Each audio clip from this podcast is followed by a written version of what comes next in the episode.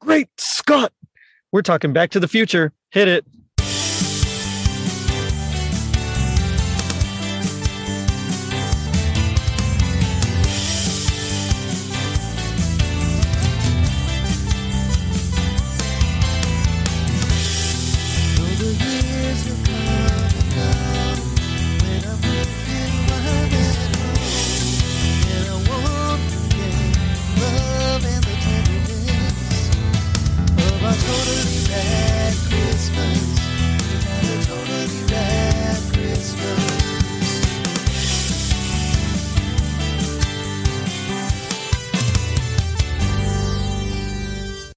It was 1985. Rainbow Bright Color Kids averaged $9.99. The border between Gibraltar and Spain was reopened. The Nintendo Entertainment System was released in North American markets, and Doc and Marty began a franchise of exploring the space-time continuum. I'm your host, Jerry D., with another episode of Totally Rad Christmas, the podcast that talks all things Christmas in the 80s. Toys, movies, specials, music, and fads. If it was gnarly during Christmas in the 80s, we got it covered. Now, joining me is a Totally Rad Christmas all-star and a brand new guest from the Now Watch This podcast and the Dark Dad podcast. It's Joe and Lucky. Guys, how's it going? What's up, Jerry? Jerry, glad we could finally get back, man. We got to get, we got to get in so we can get our Ratty Award. Yeah, you know? I know. It's been a long time coming. I know, Lucky, I know we were trying to schedule something back in May, and then schedules just kept getting messed up. So I'm glad to have you all on. Yes, finally. Right, exactly. Glad to be here. Well, we know your busy season just got over, right? Or yes. Are you getting ready to go in your little off season right now? At the store, you mean, or for the podcast? The podcast never sleeps, Jerry. I know that. I mean, that's not true. I'm sure right after this one, you got another podcast that you're scheduled to be on or something. Could be, but no, nothing quite like that. At the store we have about 2.5 more months, and then we'll go on our vacation, which is nice. Nice, just 6 weeks of just me time. So it's awesome. I get to catch up on all my shows, all the podcasts I haven't listened to, like all the games I haven't played. I get to do it all, and that's really cool. The show, I did take like a week or two break, and now I'm coming back. And this is close to the end here of season 2. We only have like 1 or 2 more episodes after this one here. Okay. Yeah, still gotta get you on our show too. Yes. Yeah. Oh man, anything 80s toys, I'm all down for. If it's any kind of tie-in, because I know y'all do movies. Clash of the Titans, like Krull, any of those, man. I'm down for a Sword and Sandals or Sword and Sorcery episode. Go for it. Well, see, me with your background, Jerry, I want to get you in on a music themed episode. So I'm saying if we do I don't know how long Purple Rain is, but if something like that, Jerry would be perfect for our first Batman episode, because he's, a Prince fan, a Batman fan, and a comic book fan, that's saying. There's no bail, right? No bail. We recently found out that Luck doesn't like Christian Bale's Batman, so. Oh, well, the voice really throws it off. Maybe that's what it is. If he had just gone like a little deeper, he didn't have to growl. If he had just kind of gone a little deeper, I think it would have been fine. And the martial arts style that they used, I know, is a little bit off as well. But Christopher Nolan, can't go wrong with his direction.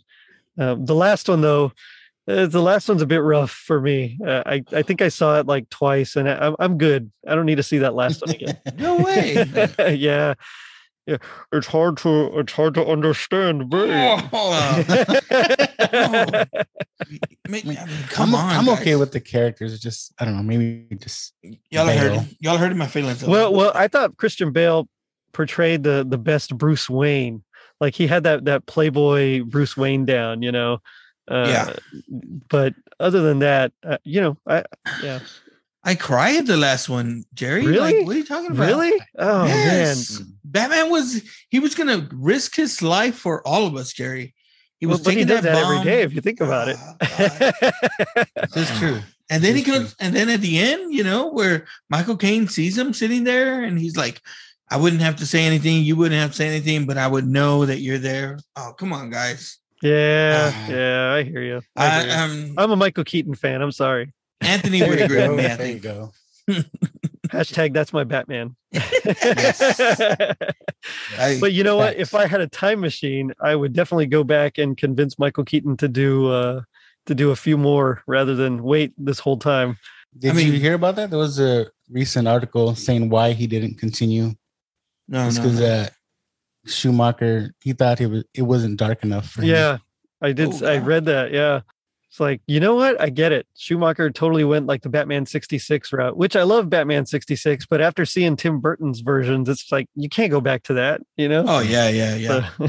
Well, I'm glad we got Keaton coming back. So, you know, that's something to look forward to. Oh, yeah. Yeah. I'm super, super jazzed about that. So that'll be cool. Speaking of time travel and alternate dimensions, we're here to talk about Back to the Future and the whole franchise, everything Back to the Future. But like, you know, before we dive into it, like, what's your guys' history or experience with Back? Like, what do you remember about Back to the Future? You know, I don't remember watching it at the movies, but I know I've seen it dozens and dozens of times. Yeah, it's classic 80s. I mean, there's I don't know how many shows and other TV shows and movies that reference Back to the Future. It's just an all-time cult classic. I mean, you can't go wrong with Michael J. Fox. Completely agree. Yeah, there's something he brought like some sort of energy to it that I don't know if you've ever seen that Eric Stoltz footage. You know, just a little bit of it. It's wild, man. I mean, he's like taking it so seriously. And Michael J. Fox, I mean, he's still taking it seriously, but it's like a whole new tone. There's a lot more comedy and awkwardness about it that, you know, I mean, it was perfect for it. So I completely hear you. Definitely classic. Talk about a hit on your ego, though. I mean, you know, they actually filmed stuff with Eric Stoltz, and they said, you know what? Nah, we don't want you. Yeah. Yeah, that's, oh man, I'd hate to be that, because I don't think I could take it. Right? Like, I mean, we did this movie with you, but I mean, we're going to need to bring in another guy. It's going to cost millions of dollars to us, but we're willing to take that hit. But you know what? Yeah, because they made so much more off of it. Yeah. But you know what? He came back and Eric Stoltz came back and did the movie Mask. And that movie's great. Mask was great. Yeah. Yeah. But that's it, bro. That's it. Nothing after that. Because you didn't see his face. No. So you're telling me the new Back to the Future will go into multi dimensions, and then Eric Stoltz comes back as Marty? Multiverse of Marty's. It's happening everywhere. Well, Rick and Morty pretty much already did it, so that's very Back to the Future-esque. Yes. You know, I saw another thing too, where just to talk about a little bit, Tom Holland, and they had Tom Holland and as Spider-Man, and Tony Stark as Doc and Marty. Oh, nice. Yeah, so that was pretty awesome.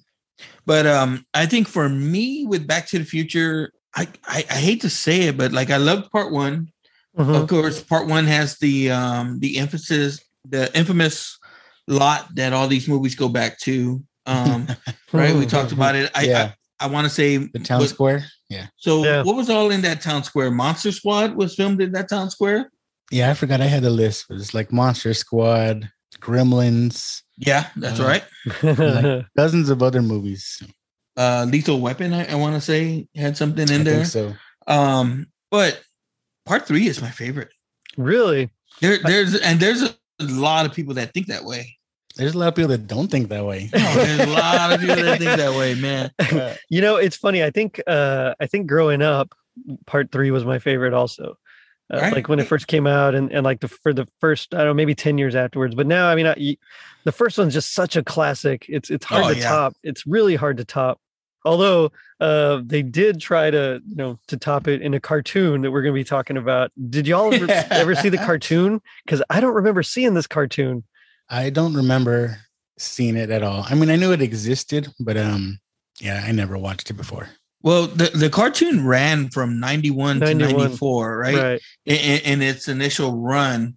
And I mean, I think around that age, maybe that would have aged out for us three. Because yeah, we're right there. And then at that time, you got to think Batman the Animated was coming out. Mm-hmm. You know, Spider-Man the Animated series. So X-Men. Maybe we were, yeah. So I don't know if we were watching Back to the Future at that point or at that time.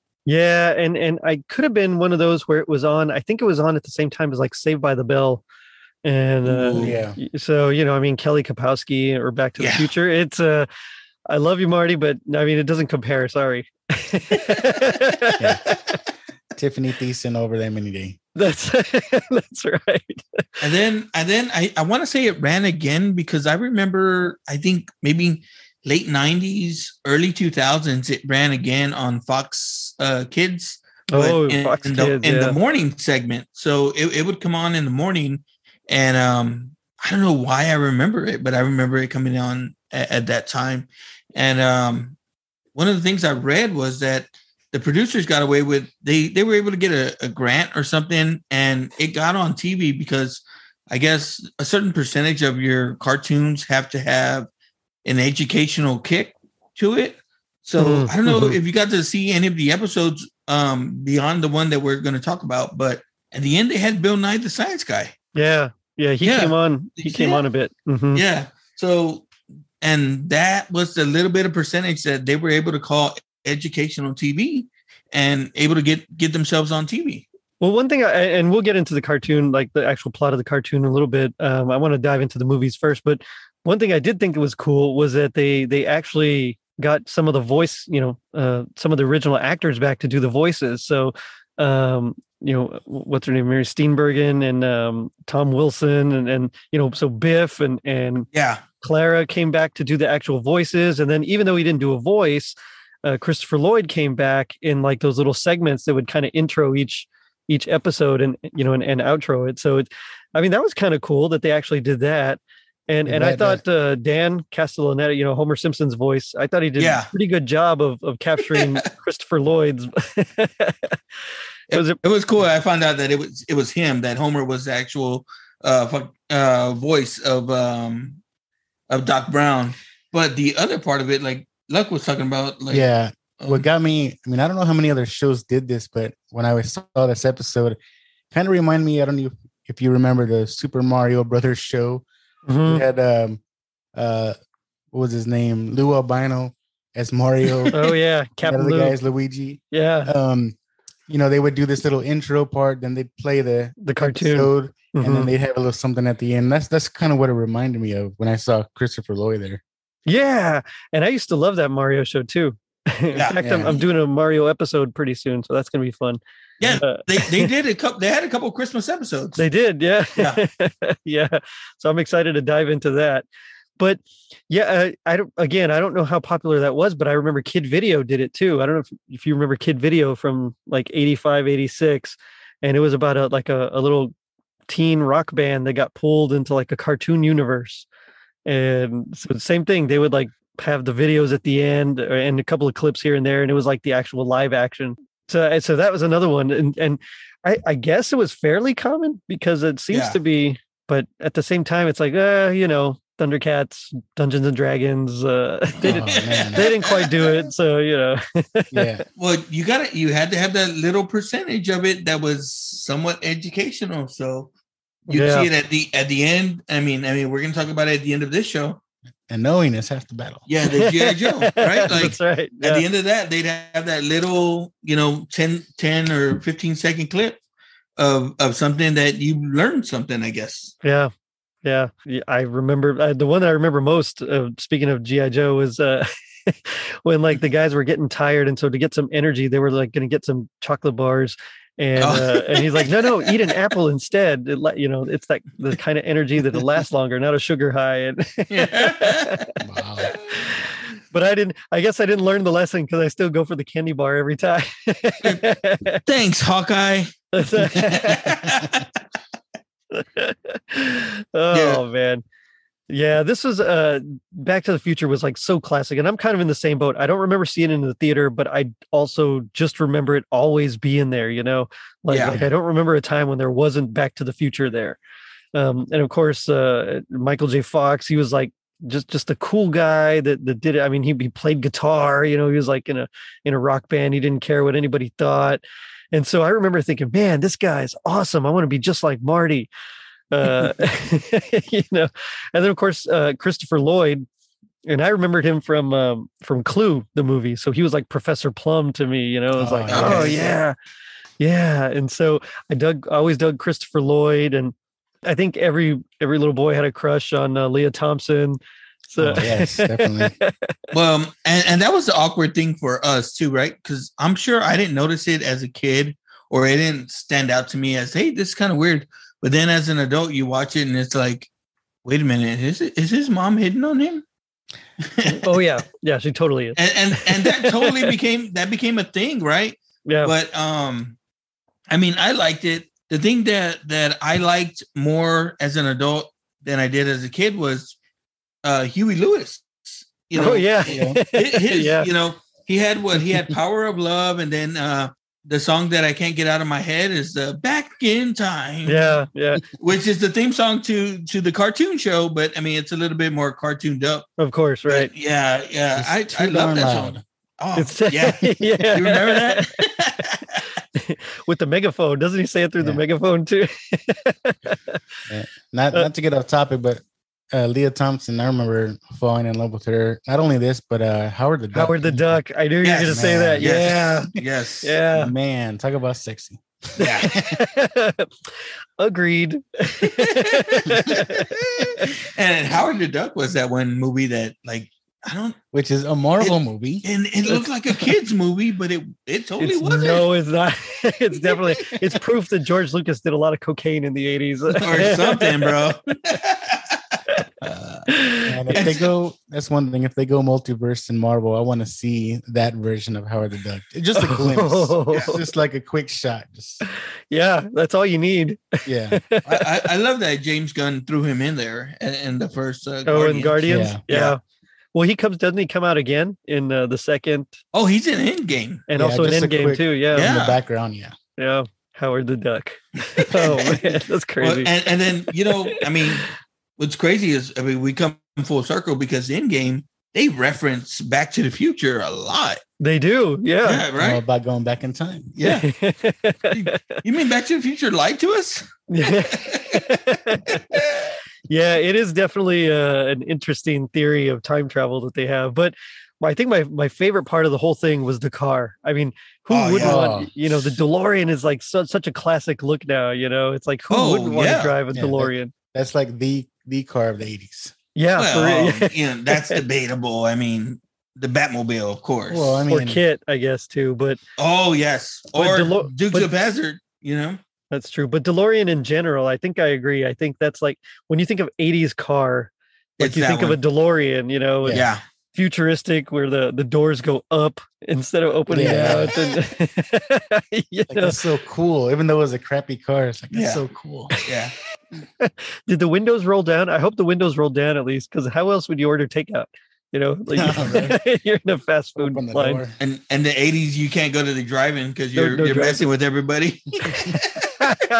Hey man, close your door. Right? Yeah, that was the thing for me. Mm-hmm. And then that classic line at the end of part one where he's like, where we're going, we don't need roads. Yeah. And then the car just like flies away and you're like, what? Yeah. Dun, dun, dun. And I mean, I know, Jerry, you're real into the score and everything. Mm-hmm. I mean, that's one of those classic scores that you hear now, and it takes you right there to it.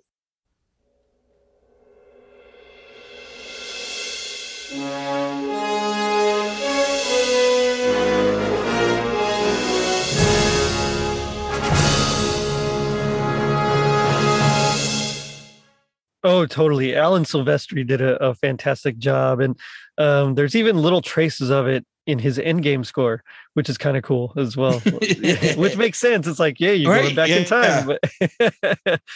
Yeah. They should have had Huey Lewis in Endgame. What a waste. Yeah, they did. You're right. They referenced Back to the Future so much. It should have had cast cameos, you know. Back in time. No, I'm just saying that Back in Time songs had the DeLorean flying around. Well, and DeLorean flying around. Can you just imagine, like, you know, Iron Man flying by the DeLorean. And Marty saying, on your left. No. Hey, Doc. Gee, that was everyone's go-to, like, for Marty McFly. It's like, gee, Doc. Oh, this is heavy. Hey, wait a minute, Doc. Hey, going back to part 3, that's one of my favorites. I think that's my favorite also. Maybe because it was the most recent, I guess, for all of us. Yeah. But are you familiar with the scene at the very end when Doc shows up on the train with his kids? You know what scene I'm talking about? Yes. Yeah. After the DeLorean gets smashed. Are you familiar with the scene with his kid though? No. Why? What? So at the very end, it's kind of you have to look for it. But there's this at the very end. The kid that plays Vern, the little blonde kid, while they're filming, he has to go to the restroom, and you can look this clip up. But there's a right there, and I don't know why the editor didn't catch it, but like he's like mimicking with his hand, like "come here," and then he points at his private area, like he has to go pee. It's like that's maybe they just thought it was funny. Maybe, but it's they left it in. Yeah, it's in the movie. You gotta look for it. I'm gonna have to search that out. I had no idea, and I've seen it like dozens of times, and I don't remember. Yeah. I think it's because he's in the background. It's like you don't really notice it, but yeah, he's telling them, "Come here, I gotta go." Although that's like total kid thing to do, right? I mean, so it makes sense. They're like, yeah, leave it in. He's a kid. It's okay. Yeah, it's funny. So, I mean, I even like the premise of part 3 is it almost leads in perfectly to the cartoon, because the cartoon premise is now it's him with his wife and his kids, and they can go anywhere, you know. Right. And, you know, so it picks up right after part 3.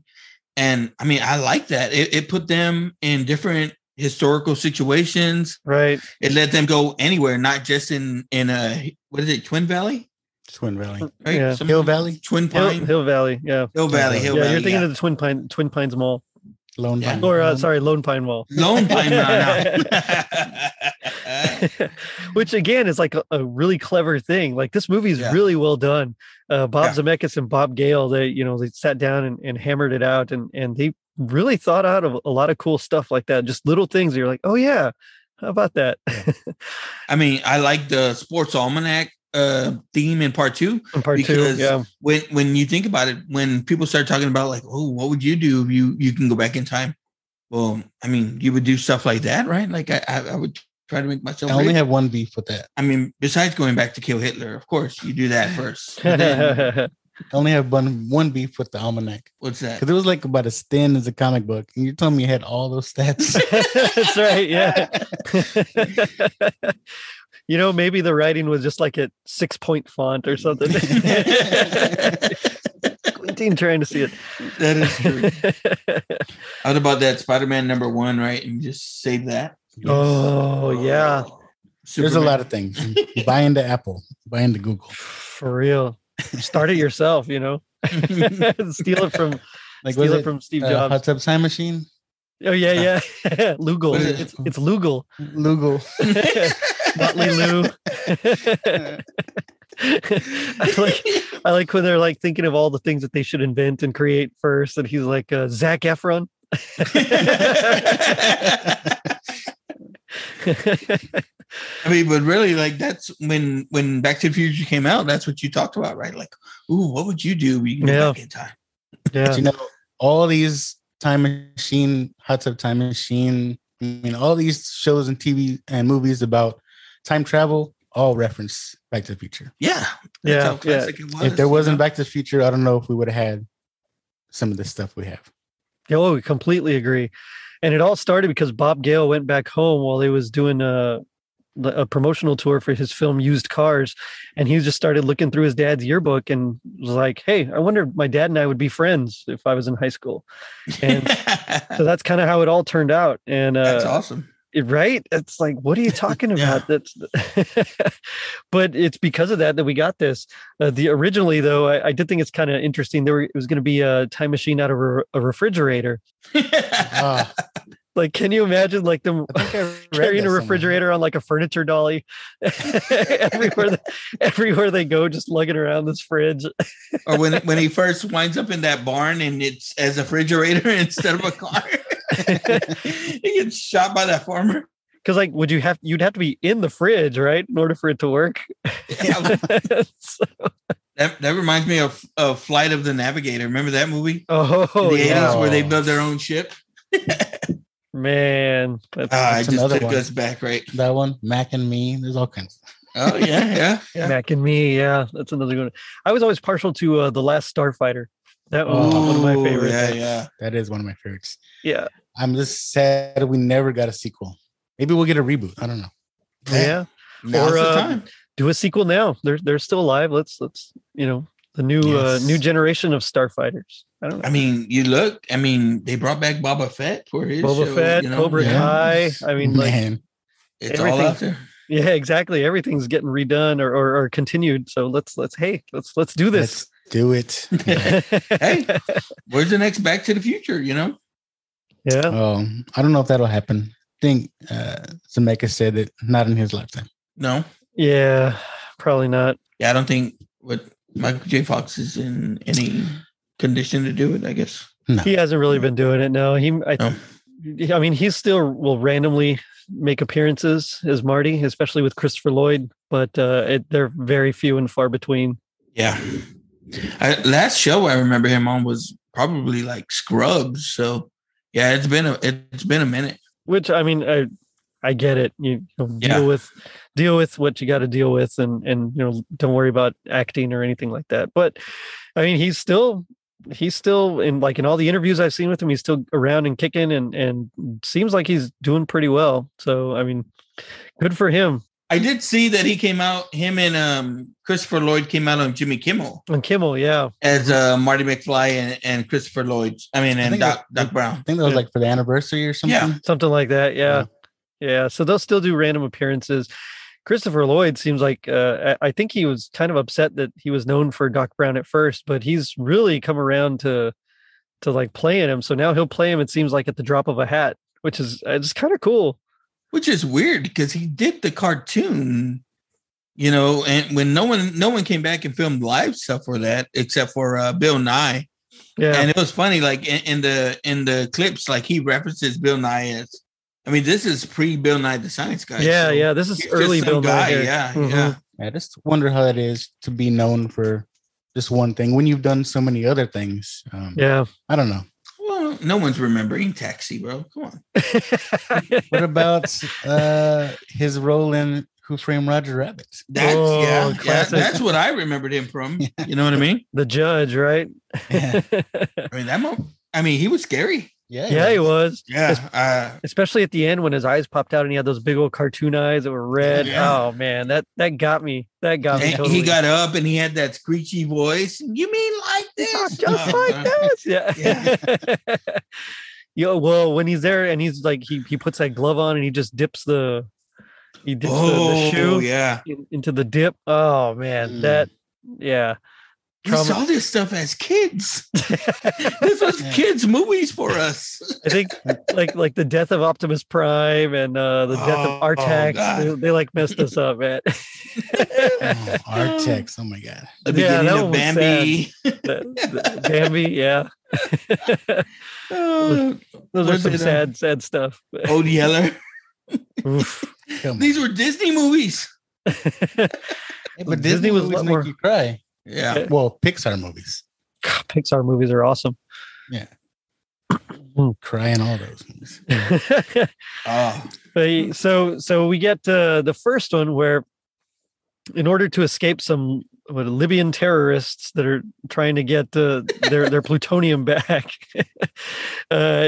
Marty gets sent back in time, and he ends up accidentally taking the place of his dad for a bit as like his mother's love interest, because they met when his dad fell out of a tree and his mom essentially nursed him back to health, and they kind of fell in love like that.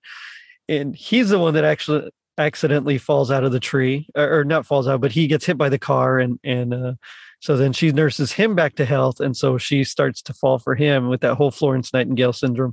And so then the rest of the movie literally is just Marty trying to, you know, put his parents back together so that he can be born. Yeah, right. This is a crazy premise if you think about it. Well, it gives us that classic trope of the picture, right? That keeps going.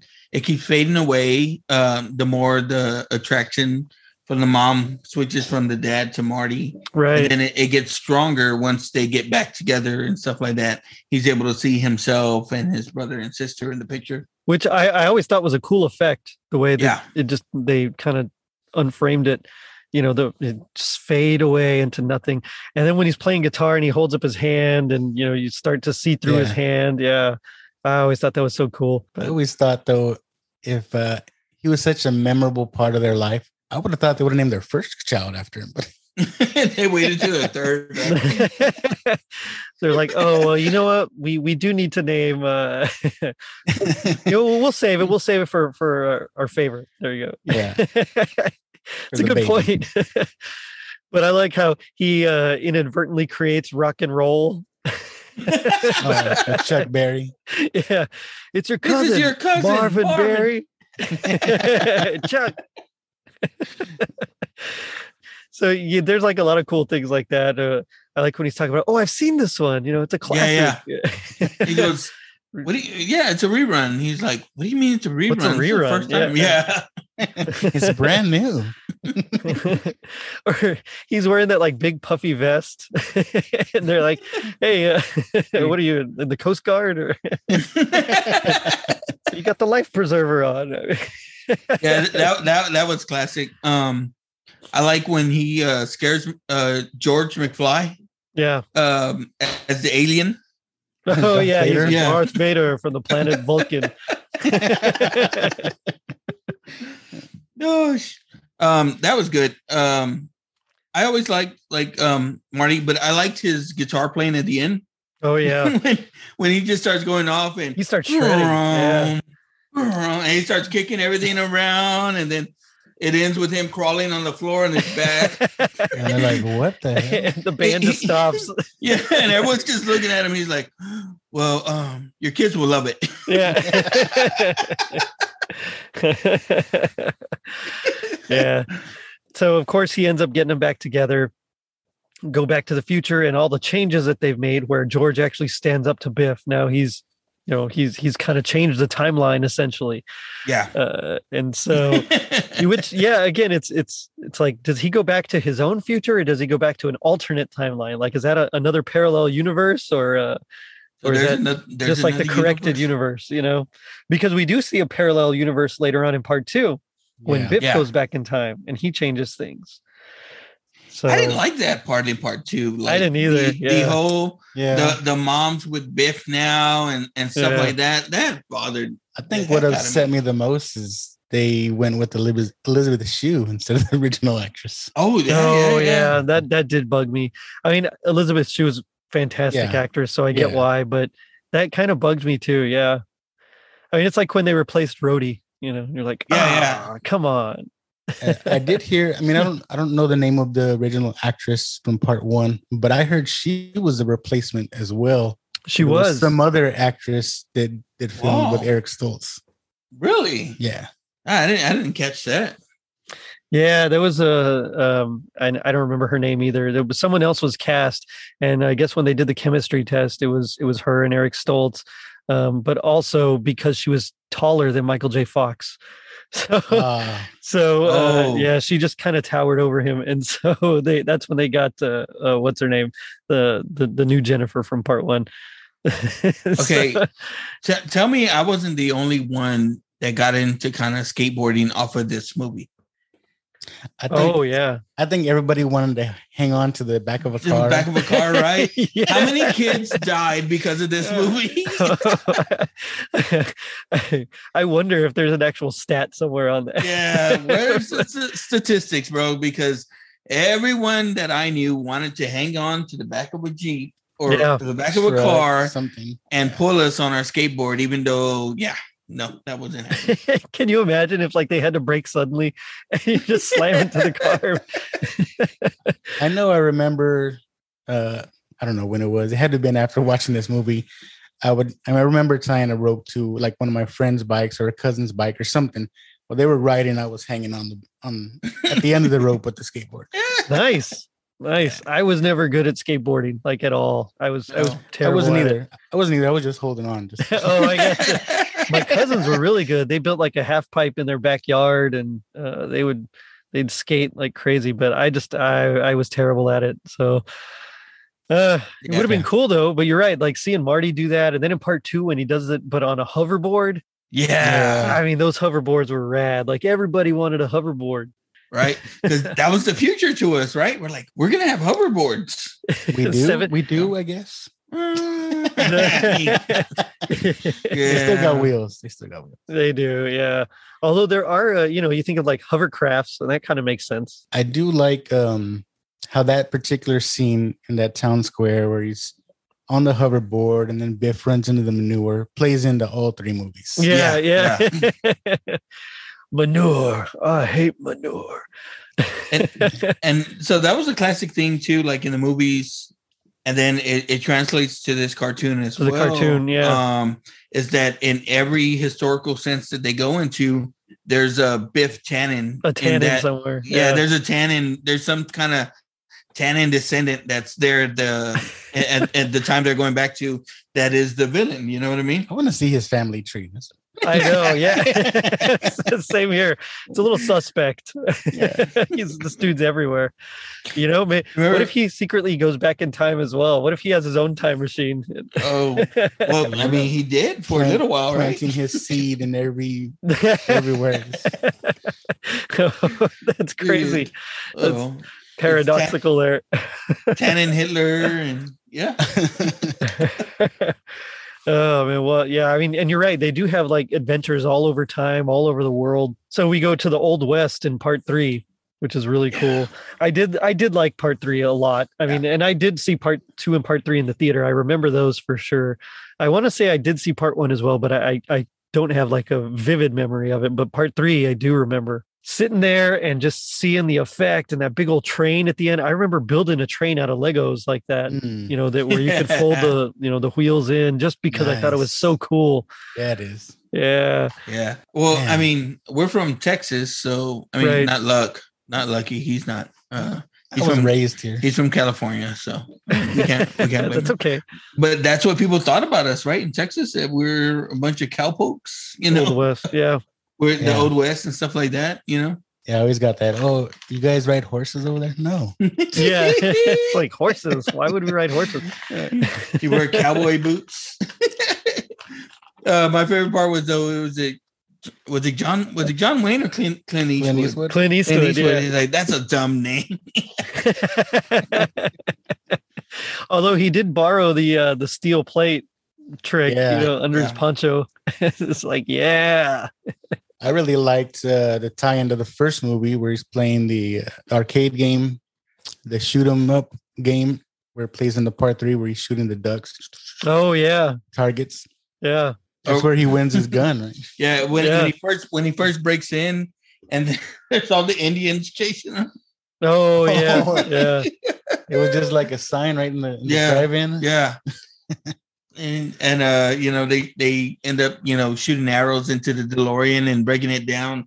Right. So, that leads to him finding the blacksmith, and then there's Doc. Yeah.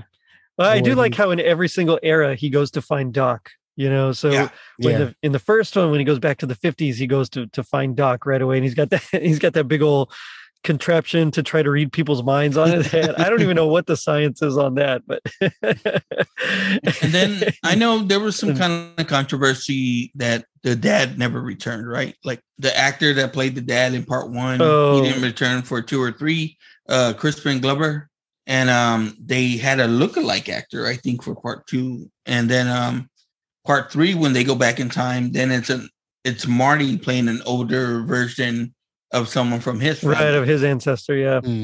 I mean, I heard he was a nightmare to work with. You know, that he didn't think his character would do certain things, even though the script needed him to do certain things. And so Crispin Glover? For Crispin Glover. He's a little off. Yeah. Well, yeah. He had a thing that I think he came on like David Letterman, and he did like one of those Joaquin Phoenix, some weird things on there. I imagine him as his character and from Charlie's Angels, kind of that weird guy who was like smelling the hair. Oh yeah. Remember? He was kind of creepy. Yeah. He did have a vibe, but apparently him and Bob Zemeckis got into it quite a bit, and so much so that he, like when they'd be filming, he kept leaving frame, you know, and then coming back in, and so they had to like the crew actually had to like build like a little fence and be like, okay, you can walk around in this fence and like that's all you get. God. Imagine that, man. Is that crazy? Yeah. Well, it's no wonder they didn't bring him back. Yeah, I mean, I definitely get it, and I don't know if it was him or Zemeckis's choice, but either way, I mean, I completely understand when it's someone's that hard to work with, and you're on a schedule. I mean, you got to do what you got to do, you know. Yeah. So he definitely didn't come back for the cartoon, which I mean, I guess we can get into the cartoon. This was from 1991, like you said. I kind of enjoyed this cartoon for what it was. You know, I mean, it was nothing special. A lot of the character designs were interesting, I guess. Like one of those crooks, the orphan guys, kind of reminded me of like the Wild Thornberries cartoon. He had like the big red hair, you know. Well, I thought it was classic. I mean, I know 91 or whatever, but I thought it was classic 80s as far as the kind of cartoon style that we go to. Luck talked about earlier the Super Mario Brothers kind of aspect of it. But for me, it was like almost Inspector Gadgety. Mm-hmm. The way that Doc Brown was portrayed and everything like that, and then the drawing looked very Nickelodeon. I don't know. It just gave me a Nickelodeon vibe. Oh, definitely. One thing that got me, it looks like they were trying to steal a lot of different things, I guess, from London or English type of stuff. When they're in the bar with thugs, one character that I immediately recognized, or at least what I thought of, was the Looney Tunes Jekyll and Hyde character. I don't know if you know what I'm talking about. I do know. He had like a big jaw. Yeah. And I was like, that looks like the Looney Tunes Jekyll and Hyde. It's like, I don't know if that was their inspiration, but it looked like they brought in a lot of different things from other areas. Yeah. The whole thing was a strange combo, but I kind of dug it. It's just like there was a whole lot of different subplots going on. And I don't know if all the subplots married very well, but I still kind of like, if I had watched this when I was 11, I think I would have appreciated it just way more. I'm kind of sad that I missed out on it. Yeah. Well, I think too, it's like, I looked at it now, mm-hmm. and I thought I appreciated it more now than I would have back then. Oh, I got you. Because, 11, 12-year-old me, I would have been like, no, you know, I'm cool. I watch Batman the Animated series now. It's like I don't watch that kiddie stuff. Yeah. But I mean, the history nerd in me, you know, makes me think that I should have gotten into that a little bit more. Right. With it. One thing that got me is like when I first got into it, I was like, here we go, another Christmas Carol story. But it's not your typical Christmas story. No, Christmas Carol. It has certain elements, but it's got its own twist on it, which was kind of refreshing. Well, it's funny because this is, I think, the second episode on or second cartoon Christmas Carol that you've covered with me, Joe. The first one was Scooby-Doo, and both of them had like weird Christmas ghosts. So, like on the Scooby-Doo was a ghost of Christmas Never, and here he's just the ghost of Christmas. Yeah. And he asked him too. He's like, is it past, present? He goes, yes. Yeah. He's like all of the above. Yeah. But I mean, I love that because Christmas Carol is one of my favorite stories. Luck and I got into it when we talked Roseanne, the Halloween episodes. Oh yeah. And I've messaged you about it before. Jerry's like, when are you going to cover that? Because That's A Christmas Carol. You know, she goes and she sees the ghost of Halloween past, present, and future. You know, I love that. Love that aspect. Love that story. I want to say, if I had a favorite, it's probably the Muppet Christmas Carol. yeah, that's a good one. But you know, I love that aspect of any Christmas story. So I thought it was cheesy the way they got into it when, you know, his wife's character, Mary Steenburgen's like, it's hot as the Dickens, and he's like, "Great Scott, let's go!" Yeah, he's like, "Hey, what a great idea!" I think the actual quote, and it's not exactly my gag me with the spoon, but he's like, "Jumping jingle bells." That's awesome. You don't get phrases like that anymore, that's for sure. Yeah. And he had throughout the show, he had a bunch of them that were like that. I wanted, I'm looking through my notes, but I know I had a few of them written down because of it. Jumping jingle bells. I think what I like too about this show is like all the cliches, like they just throw out all the like they're everywhere. Oh, especially with the English accents. Once they get back into that time, into 1845, oh man, the English accents were so stereotypical. Yeah, it was every bad English accent that you could think of as an American that you would make. You know what I mean? Just, you know, blimey. Surprised we didn't get a hello, governor. Hello, governor. I wouldn't have put it past him, honestly. Let's throw another shrimp on the Barbie. Good day, Mike. I think that's Australian. But yeah. It all goes together. You know, Crocodile Dundee, it all goes together. I thought you were quoting Dumb and Dumber when when she says Austrian, and so he does that one. Oh man! So this is a fun like Christmas in July type episode because it's like a hot July, you know. Yeah. And so we get that classic line, you know, and he's like, "Hey, you've simultaneously stated the cause and the answer, you know, or the cause and the solution to our problems." And so, like you said, they go to Christmas Eve in 1845, I believe. 1845, like London. Yeah, and so then they get into shenanigans there, but it's like you kind of get, of course, the Christmas Carol, but you also kind of get like a Oliver Twist as well a little bit. Yes. It's we have like the burglars' kids just stealing, you know, pickpocketing and reporting to their owner, I guess. I don't know, boss, whoever that guy is. I don't know what you want to call it. Yeah, his accent was great though. Like he only stole watches. It was like a bunch of watches. Like the only thing to steal, I guess. That's it. Yeah, that's all you have. Just pickpockets. But it's funny because he's pickpockets the keys to the DeLorean. Yes, because for some reason this is when is it Jules? Yeah, Jules is like, "Hey, I want to prove that I'm a valued member of this family." And so he asks to borrow the keys to the DeLorean so he can watch it. And Doc Brown's like, yeah, okay, I guess you're old enough. And like, that's how that whole subplot gets started. And, you know, that's juxtaposed with Ebenezer.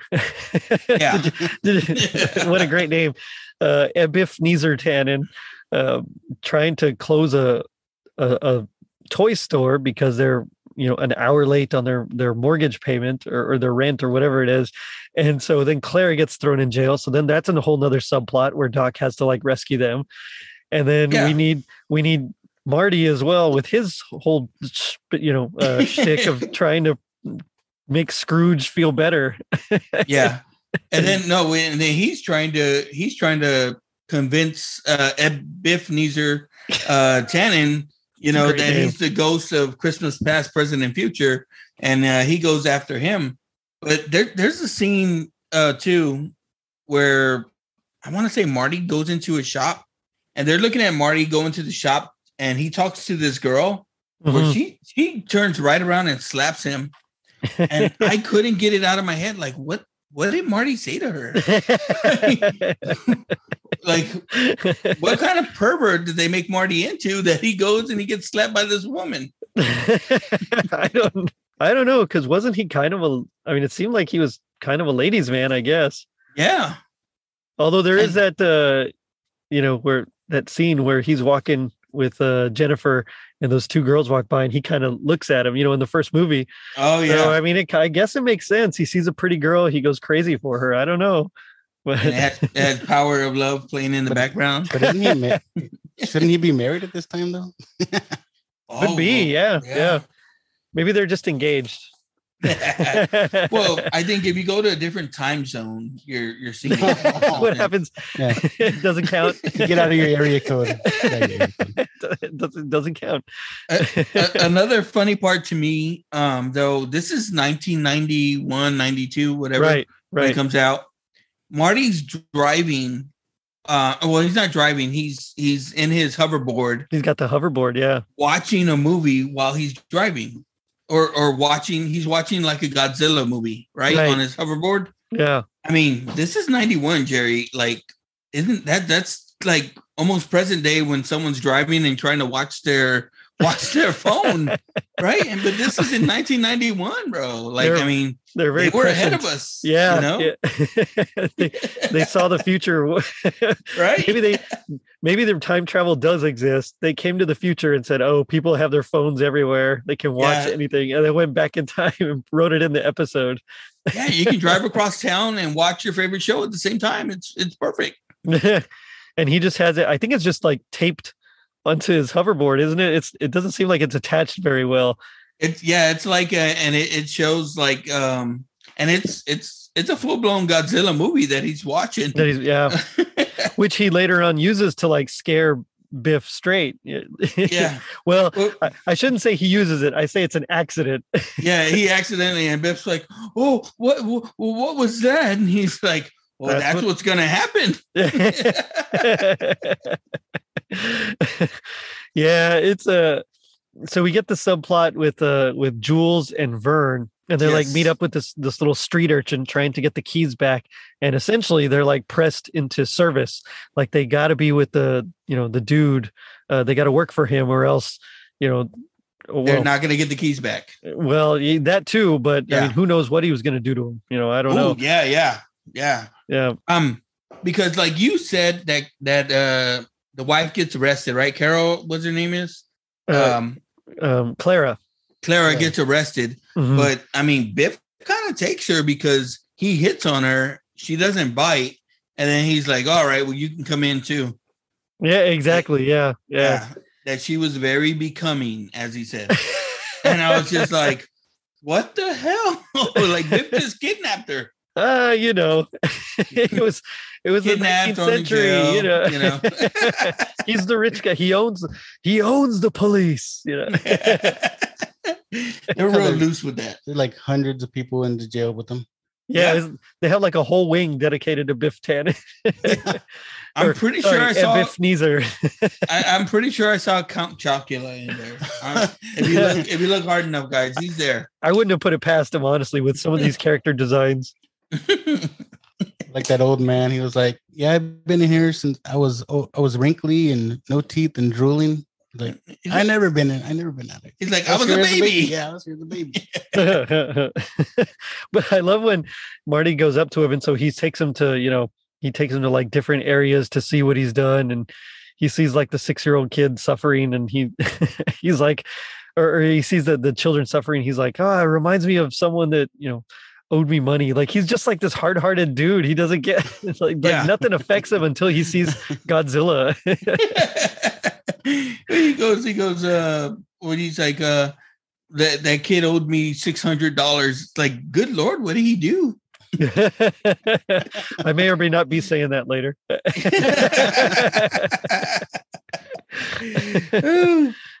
But I love Doc. Spoiler alert. Yeah, exactly. But Doc tries to like rescue the kids. You know, he realizes what happened, and so he tries to rescue the kids, and he gets caught. And I like the way he's like strung up and he's like completely wrapped. It's like classic cartoon tying up. Yeah. Oh yeah. Just wrap him around. Yeah, exactly. This will hold him. That was the classic Scooby-Doo wrap right there. That's right. Yeah. Although, you know what? I've seen I've seen The Last Dragon, so I know I can just pop and lock my way out of those kind of wraps. So. Oh, yeah. Show enough. Who's the master? Hey, guys, I mean, I don't want to get off on a tangent, but, you know, as Jerry says, you know, it's not a podcast unless we do that. I'm ready for Bruce Leroy to walk on the Cobra Kai. Do you think Hilary Swank is going to come back? Maybe. I know Ralph Macchio said it's a possibility. I mean, I guess she technically is in the same universe, but like they didn't interact. So yeah. Oh, she only knows Mr. Miyagi, and he's gone. Well, right. Yeah. Exactly. Like, I don't know. Maybe they met at like a Miyagi party or something. I don't want to give up my theme because if they go and make it, I'm gonna sue them. But hear me out. At the end of when we start the next, you know, we chose Anne and we go into Japan, mm-hmm. and then you know, he finds this wizard that's there, and that wizard's gonna cast a spell to make Cobra Kai go away, and then the scale gets messed up because he's like, no, Mr. Wizard, do this.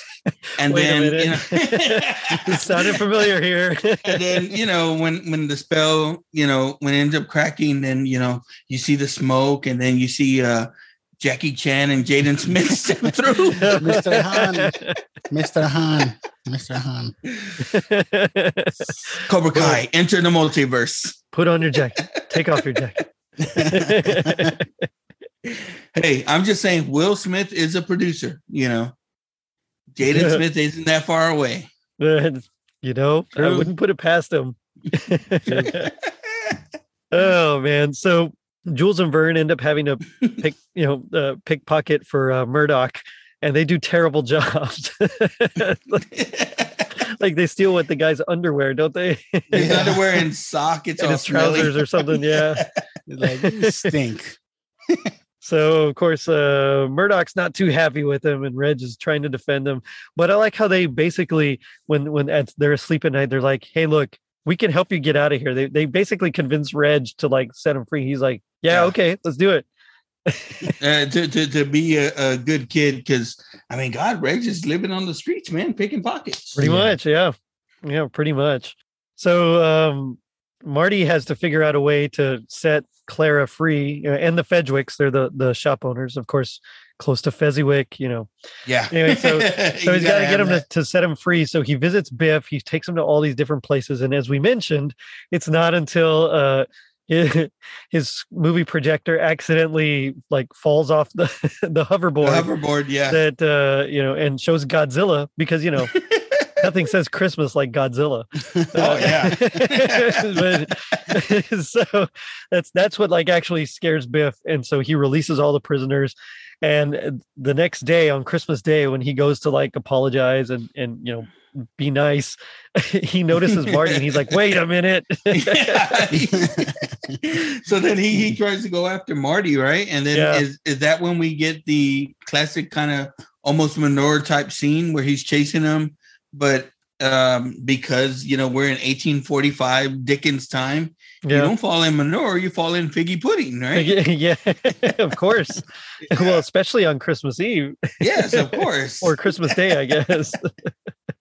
Yeah, it's crazy. I didn't pick up on figgy pudding until I heard your episode where you talked about making figgy pudding for Christmas. Oh, yeah. Is it actually figs? It can be. It usually it's like plums and raisins and things like that. Okay. But sometimes figs are included too. I think you'll hear it also called plum pudding, or just Christmas pudding as well, which is interesting. But I've never tried it, but I want to so bad. I want to try it just because, I mean, what the heck, you know? Yeah, I forget who you had on that y'all were talking about it, but I mean, I want to say he mentioned a lot of alcohol being in it. Yeah, it was a Brian Earl from Christmas Past podcast. yes. Yeah, he was saying that I think he ended up putting way too much, but it was still tasty. Oh yeah, you know, that's what you say about most liquor, right? You know, that's true. By the third or fourth shot, you're like, yeah, it's good. But then, so we get the wrap up by Doc Brown. And he cuts to Bill Nye, and Bill Nye kind of shows him about potential energy and kinetic energy. Yeah. You know, where he does the classic pendulum, you know, bowling ball on a string trick, and doesn't flinch because he knows it's never going to hit him again. So yeah. That took me back to, of course, Bill Nye the Science Guy, but right. Going farther back in our time, you know, Mr. Wizard. Yeah. Yeah. Yeah. And then 3, 2, 1, contact. Y'all remember that one? I do. Contact. Yeah, I do remember that. Yeah. It's the feeling. Is that where they did the 1, 2, 3, 4, 5, 6, 7, 8, 9, 10? I think that was Sesame Street. Oh, was it? I don't remember which one. Or no, that was the Electric Company. That was the Electric Company. Yeah, with Morgan Freeman. Yeah. Oh, we're old. This is for real. This is a pretty cool episode. I mean, I don't know if it's going to be in my Christmas canon, but just the fact that they kind of took the Christmas Carol and twisted it a little bit. I kind of dug that. You know, just like you mentioned, like just something different. You know, with that classic story. So I like whenever they take those stories and just change them up a bit. Absolutely. Yeah. I want to say that's one of the reasons why. I mean, I love all the Roseanne Halloweens, but that twist on it, and I think I told Luck at the time we covered it, I don't know why more I guess holidays don't go that Christmas Carol way. Jerry, I know you had a show on where it may have been the Christmas Past episode where they talked about all the incarnations of a Christmas Carol that you see out there. Mm-hmm. But I mean, you know, Roseanne did it great with the Halloween episode, I thought. Yeah. Yeah. She totally did. And I'll be covering those eventually. Just haven't gotten to them yet, but I'll make sure to give you a call when I do. Yeah. Dude, I mean, it's that, and you know, maybe Scrooge is probably my favorite right now because Scrooge, yeah. I've been on that kick where I've that's gotten into my Christmas canon, and I watch that one every year. Yeah, me too. You know, and then you know, seeing Bill Murray come back. Spoiler alerts for the new Ghostbusters. I mean, seeing him in that. I'm hearing he's going to be in some kind of Marvel character as well. Yeah. Yeah. That he's supposedly a villain in Quantumania, Ant-Man and the Wasp 3. But bro, the end of that Ghostbusters, man, you want to talk crying. Oh, oh boy. It was, I was tearing up. Yep. Yeah. It was definitely quite an emotional send-off, I think. Dude, like, right. Like, oh my God. Like it was coming down. I was just like, oh God. It's more than allergies, guys. It's just yeah. I'm not crying, you're crying. and I don't think, I mean, the kids liked the movie for what it was, but I don't think they got that emotional aspect at the end. Right. I mean, you know, where the girl's holding the gun and then he comes by her and then he holds the gun with her. I'm gonna start crying now. Shoot. So that's what happens when we become dads. Right. Stuff like that just gets us. Me, I was thinking of Star Wars. Like, it's a force ghost. Yeah. You're secretly a Jedi. Yeah. This whole time, it wasn't really the proton packs. It was just him. They're lightsabers. Kyber, yeah, they're Kyber crystals in there. Oh. They're Kyber crystals. All comes together. Oh, man. Yeah, so this is a... Apparently, this is officially in an alternate universe. So there is an actual multiverse in the Back to the Future canon. Yeah. That's official. And I think it's because there's a few contradictions here and there with the original trilogy. So instead, they just decided to go ahead and make it like an alternate timeline. So it would be cool one of these days, like you mentioned, to go ahead and get like a crossover. Yeah. You gotta bring Eric Stoltz in. Come on, throw the guy a bone, bro. the serious Marty. Yeah, I thought about that too, because Doc Brown in the movies, he was like, "No, we can't be doing this." Right. And the TV show, hey, let's just go. Yeah. I know. Yeah, he's completely different. But you know, Marty. It's a cartoon. You got to have some excuse to have some sort of adventure. Again, too, I liked. Although at the end, he did say, you know, I figured what the hell, you know? So I guess he does change a bit. I mean, I like that they use the historical aspect of it, you know. Yeah. To be able to take you to different times. Then you learn a little something about each of those times in these episodes that they go into. Right. So, man, I mean, you know, like I said, as a history nut, I'm sad that I didn't get into it as a kid. Right. Although I do like how the choir can sing exposition. Oh, just like, hey, what happened? And then the choir just makes up in perfect harmony. Yeah, right. Like chorale style. Yeah, it's like, what? Yeah, Jerry, you're covering some of my ending part, bro. But yeah, that choir, man, they gave you everything. Until Marty was like, hey, cut the song out. Just tell us what happened. That's kind of 80s. Marty. That's kind of 80s though, right? Where there's like usually someone narrating, but not really. Oh, you got to have exposition from somewhere, right? Yeah, exactly. Yeah. Oh, man.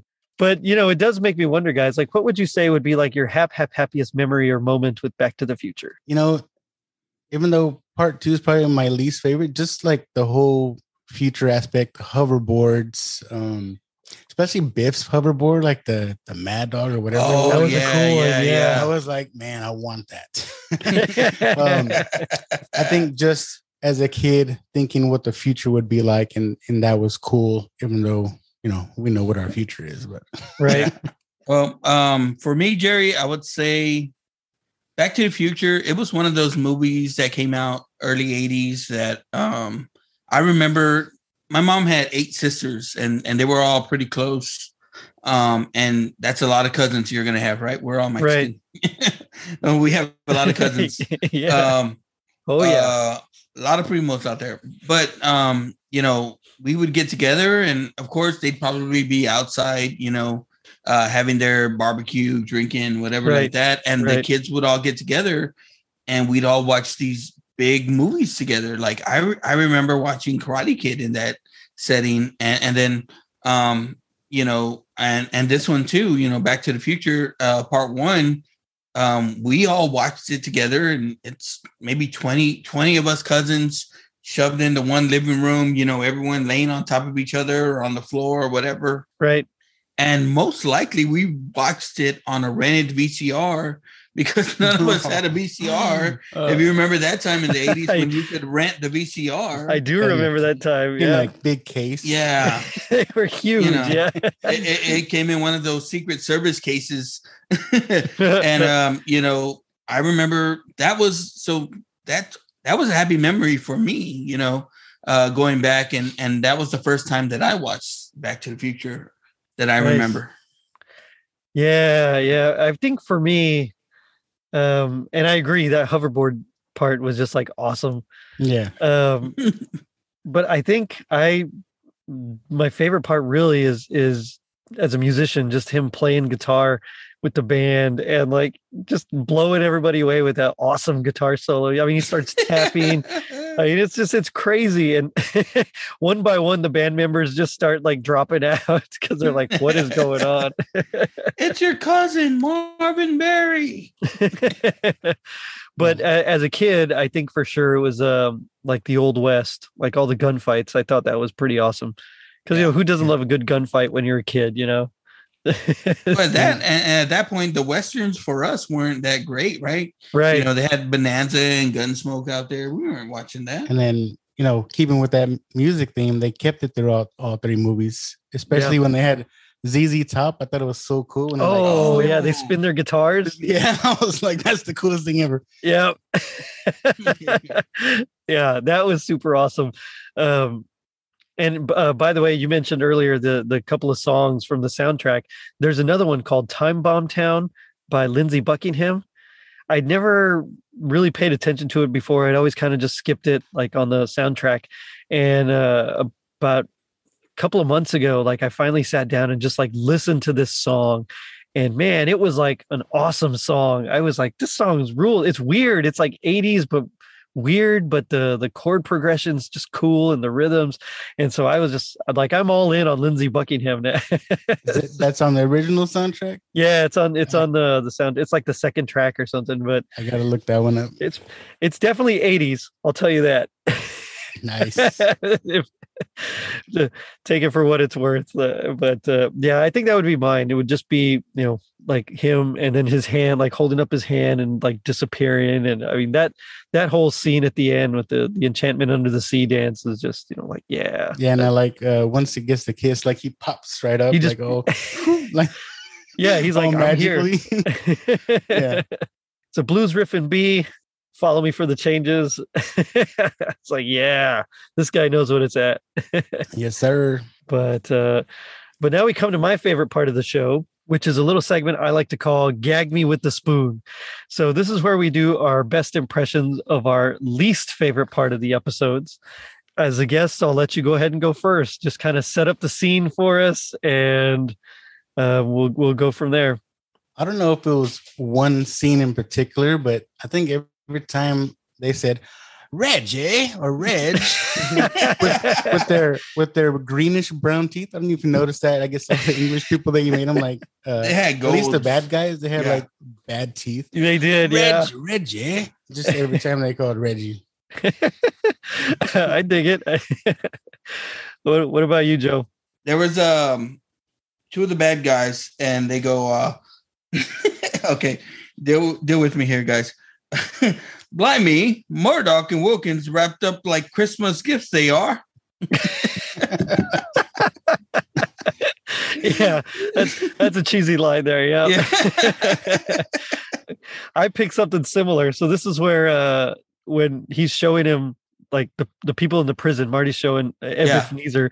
So this Ebiff, I can't get over that name. Ebiff Neezer.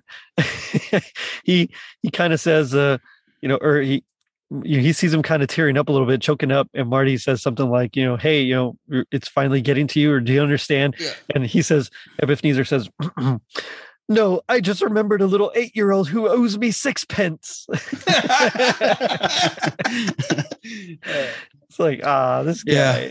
And then, yeah, it was all those, like, and then, like, again, Doc Brown had some of the good ones too. Yeah. The jumping jingle bells got me. Jumping jingle bells. I gotta start saying that everywhere. it fit, you know, it fit for the Christmas episode. Yeah. Biff with the money thing on this episode, it reminded me of I imagine Biff as the kid from Better Off Dead. I want my $2. $2, yeah. which is technically a Christmas movie. Yep. I have someone has brought it up to me. Oh, I'm sure Jerry's gonna get it in somehow. Yeah, I'll get to it eventually. You know, maybe closer to May or June. It'll be fun. Oh man. But you know, I do gotta know, like, G.I. Joe taught us that knowing is half the battle. What do you think the other half is? Well, I think for me, if you want to know the other half, just ask the carolers on the corner, because they'll be able to tell you. What about you, Luck? Yeah. I could go into a second one. I mean, knowing's half the battle, but another quarter part, it's maybe not the other half of it, but a quarter part for us, you know, watching, right? There you go. Yeah. Yeah, well, for me, I thought if knowing is half the battle, the other half was hiding more of your face if you're the ghost of Christmas future, so that you won't be recognized later. Yes, that's a good one. Wait a minute. You're the same bloke. Again, going back, I guess that Scooby-Doo moment, like, pull the mask. Wait a minute. It's old man Marty. Oh man, guys, this has been a lot of fun talking Back to the Future and this episode in particular with you. But you know, tell me about your shows. Well, our show. You want to tell them how we got started? Well, yeah. Well, Jerry, I want to say we kind of owe you a little bit of it, because I want to say the first time Lucky heard me on a podcast was on your podcast. Oh, okay. We did the Scooby-Doo episode with the great Anthony Crusoe. You know, got to give him a shout out. Lucky's here in San Antonio. Chuck and Adam from Just Another Friday Night.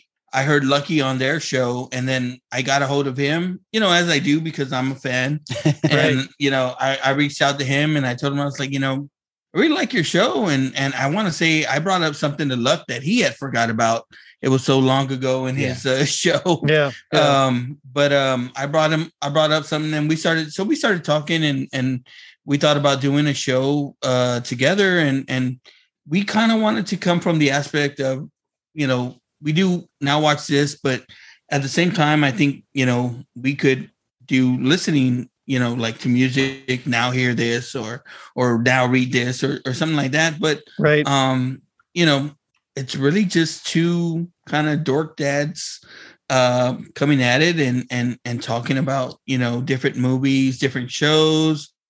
We don't always, you know, comedy it up or, you know, we're not always trying to be funny.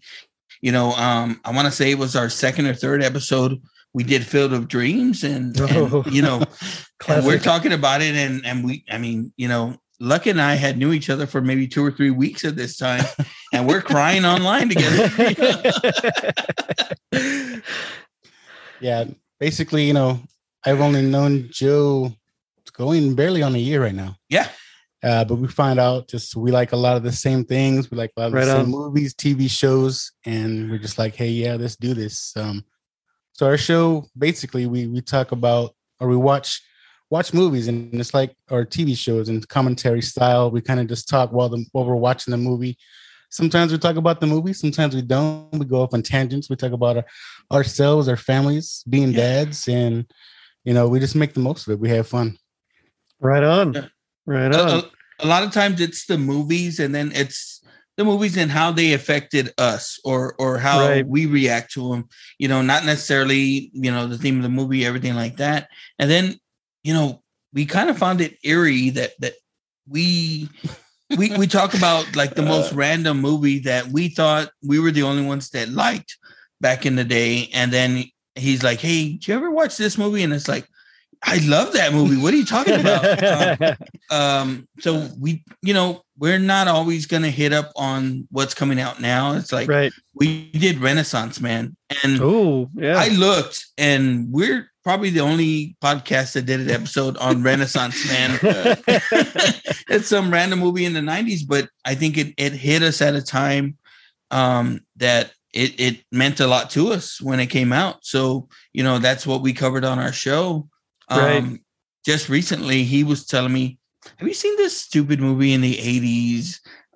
It's about a guy that he becomes a ghost, and then he comes back and helps his kid become cool in school. And I was like, you mean like The Heavenly Kid? The Heavenly Kid. Like, yeah. He's like, yeah. And I'm like, heck yeah, I love that. I love that movie. I used to watch it all the time.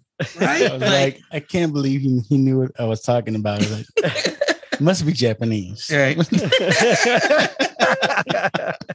Yeah, like I mean, it's crazy that we became so similar, and you know, like I said, we owe you a lot of credit. We owe Just Another Friday Night a lot of credit because you know, without me being a fan of your guys' show and talking to you guys, I wouldn't have met Luck. And you know, I joke around about it all the time. I got pretty lucky because you know. He'll be here all week, folks. Yes, try the bill. But you know, it's one that we've gotten along so well and stuff like that. But it's another that you know, kind of Luck just asked me to come in, sit down, and talk. And I mean, we all know I can do that. So yeah, and that's what it's all about. I mean, part of it why you got emotional early on is like, I don't know about for you, Jerry, but it's kind of it's a stressful time right now, right? It's a release, right? Oh yeah, definitely.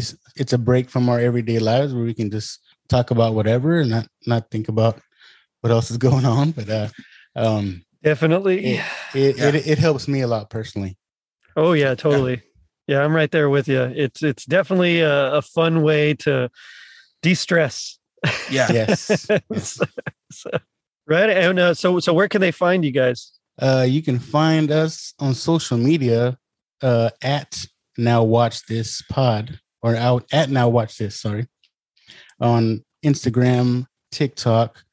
I think you have the Twitter, right? Yeah, there's Twitter going, and you know, we have our Facebook group, the Now Watch This Watchers, where we encourage people to come in, interact, you know, suggest stuff for us to watch. People suggest stuff. We put it in our watch box, and you know, that's where we've gotten some of the picks for the movies that we do is something that's been suggested by a user. So, you know, it's fun. And we also have merchandise. If you want a T-shirt that says Now Watch This, or a hat or whatever, at my website, which is 3leggedrabbit.com. That's the number 3leggedrabbit.com. Yeah. Right on. Yeah. Definitely go check it out. Great show. It's a lot of fun. And get some merch, guys. Yeah. Go sport some merch. I never thought my face would be on a shirt, but there you go. Go wear Joe. Come on. Yeah. It could be your ugly Christmas shirt or something. There you go. There you go. Oh man, guys, this has been a blast. Thanks again for coming on. I really had a great time. Yes. I had a great time, man. And awesome. And Jerry, like, I mean, I'm telling you, I give you a lot of credit, but your show, man, it's just great. You know, you know I'm a fan because I think I message you after almost every show that you do. But, you forgot to say this. Yeah. Well, it's one thing, like Jerry's so professional and stuff like that, and then the podcasting community that comes along with it, because I think through Jerry I started listening to the podcast, and then you have so many people on your show that leads to people listening to your show and then going on to listen to their show and stuff like that. So, I mean, I hope that translates, that does this for us, but if anything, it's just something to be on your show, man. Cause I don't know about that, but come on. Like, but thank you. I appreciate it. Obviously you were an inspiration for Joe to want to get started. And, you know, the same thing for me, I started listening to a podcast and, you know, I thought, you know, these guys are just regular dudes just talking. It's like, you know what, I could do that. And that's how I get started. And then, you know, I meet other people from other shows and other podcasts. And here I am with Joe. Here we are with you. So, yeah. You know. I love it. It's one big community. And especially in this time when, you know, with all the COVID stuff, I mean, it's great to just be able to talk to people sometimes. So everyone's so supportive of each other. You know, like, I won't get into certain particulars, but I know I've reached out to certain podcasters or certain podcasters reach out to me. Like, if I'm talking about I'm having a bad day, something like that, you know, I get a message here or there, like, hey man, you know, what's going on? Stuff like that, you know, talking to different people. So it's just like you said, Jerry, it's a community. And you know, we're all, you know, pushing each other, helping each other and stuff like that. That's why, you know, I've told Chuck and Adam, I'll tell you the same thing. You ever need anybody to get on with you, you know, I'm always down to get on and jump on with you. Right on. I'll remember that. Plus, I want my ratty, Jerry. I want my ratty this year. You guys are definitely going to be nominated for best year. For raddest guest duo. So there you go. Yeah. Oh, there you go. Yeah. And we have to beat Chuck and Adam. So. Uh-oh. He's thrown the gauntlet down. Raddest duo in San Antonio. A head-to-head. Oh man! On that note, I'll wrap it up by saying, I'm the ghost of Christmas, past, present, or future, all of the above. So check us out on our social media pages, Facebook and Instagram at Totally Rad Christmas and Twitter at Rad Christmas. And if you're feeling like Ebenezer on Christmas morning, leave us a review on iTunes. Not only does it help us reach more people, but you also get a free sticker. Now, don't forget to check out our merch shop on tpublic.com and our brand new website, totallyradchristmas.com, courtesy of Tiz the Podcast Elf, Tom Crow. Merry Christmas to all, and to all a safe night. Later, dudes. Let's all tune in to Now Watch This, a show that we can listen to whenever we wish. From comedy shows to scary flicks, you'll laugh and cry with these two guys that make you flip your lid. Filled with dreams to no holds barred, clerks after Renaissance men. We don't want to grow up, 'cause if we did, couldn't do. Now watch this. Bonk, bonk. I don't want to grow up. This is Lucky the Dork Dad. And this is Lil Joe. And we are the hosts of Now Watch This, a podcast where we watch TVs, we watch movies, and we like to talk about it, and we like for you guys to listen. So listen to us anywhere you get podcasts and at nowwatchthispod.com. For the social media, you can look us up at Now Watch This on Instagram, YouTube, Facebook, and TikTok. For merch, you can find us at the3leggedrabbit.com. That's the3leggedrabbit.com. We got you covered from shirts to shorts to hoodies to thongs y todo. So again, find us at nowwatchthispod.com. And remember, keep watching and keep listening.